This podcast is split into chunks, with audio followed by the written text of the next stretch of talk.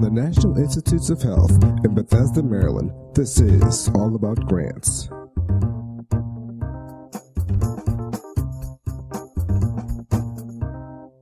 Welcome to another edition of All About Grants. I'm your host, Megan Columbus, coming to you from the NIH Office of Extramural Research. Today our focus is on All About Sharing. That is, a discussion about NIH sharing policies. With us today, we have JP Kim, who's the director of the Division of Extramural Inventions and Technology Resources in the Office of Extramural Research. Some investigators are puzzled when we mention that the NIH has data sharing and model organism sharing policies. They just assume they've always been able to ask any investigator for animal models, reagents, and other unique research resources. JP, can you talk to us about the purpose of the NIH sharing policies? Certainly.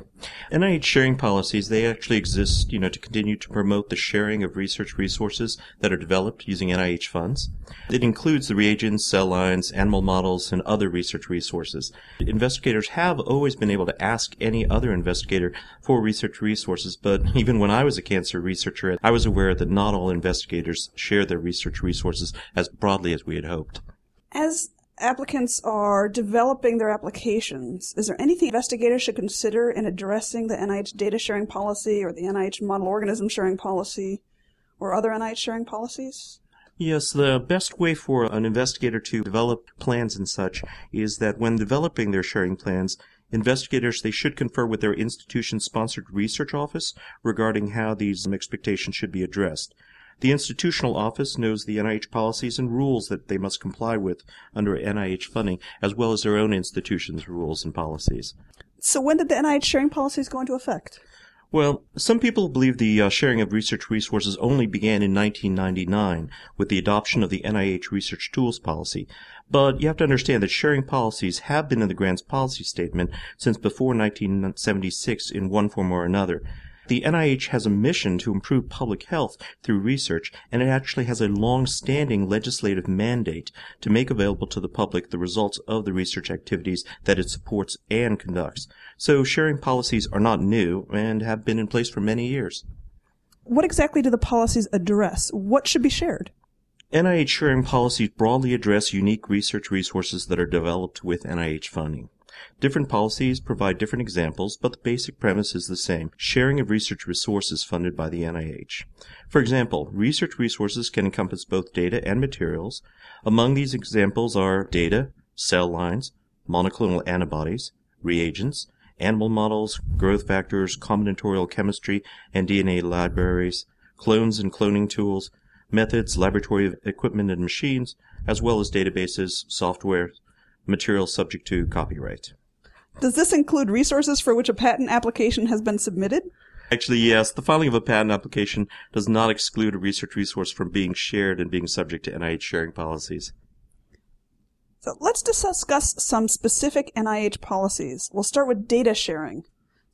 What is the NIH data sharing policy? Well, the NIH data sharing policy it came out in 2003, and it's a policy that expects a sharing plan uh, that uh, needs to be submitted for applications requesting 500,000 or more in direct costs in any given year, or statewide data sharing isn't possible. This doesn't mean that the investigators should not be sharing in other grant applications that don't, you know, um, get to that threshold 500,000 amount.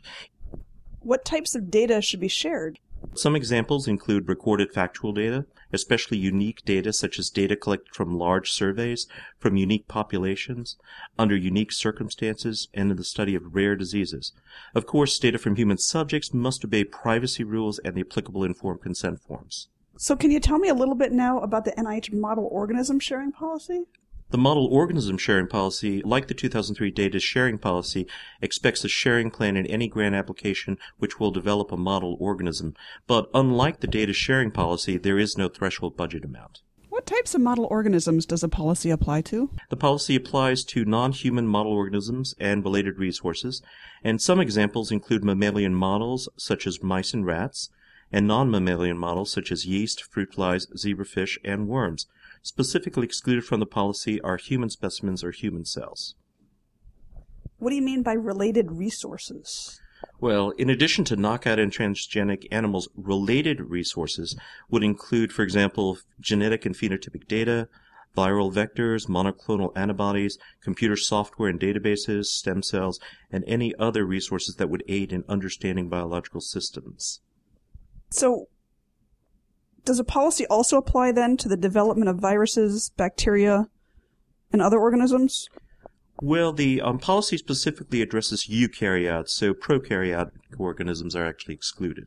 Okay, so now that you've given an explanation of data sharing policies and model organism sharing policies, can you talk to me more generally about what the best way what's the best way to comply with NIH sharing policies overall? The most efficient and effective way to share research resources, whether it be data, model organisms, or others, is to put them in a repository that's designed for distributing that type of resource. NIH funded repositories are likely the best option for researchers because as NIH funded repositories, those repositories uh, operations need to comply with NIH sharing policies as a term and condition of their grant. Thank you for joining us today, JP, for NIH and OER. This is Megan Columbus.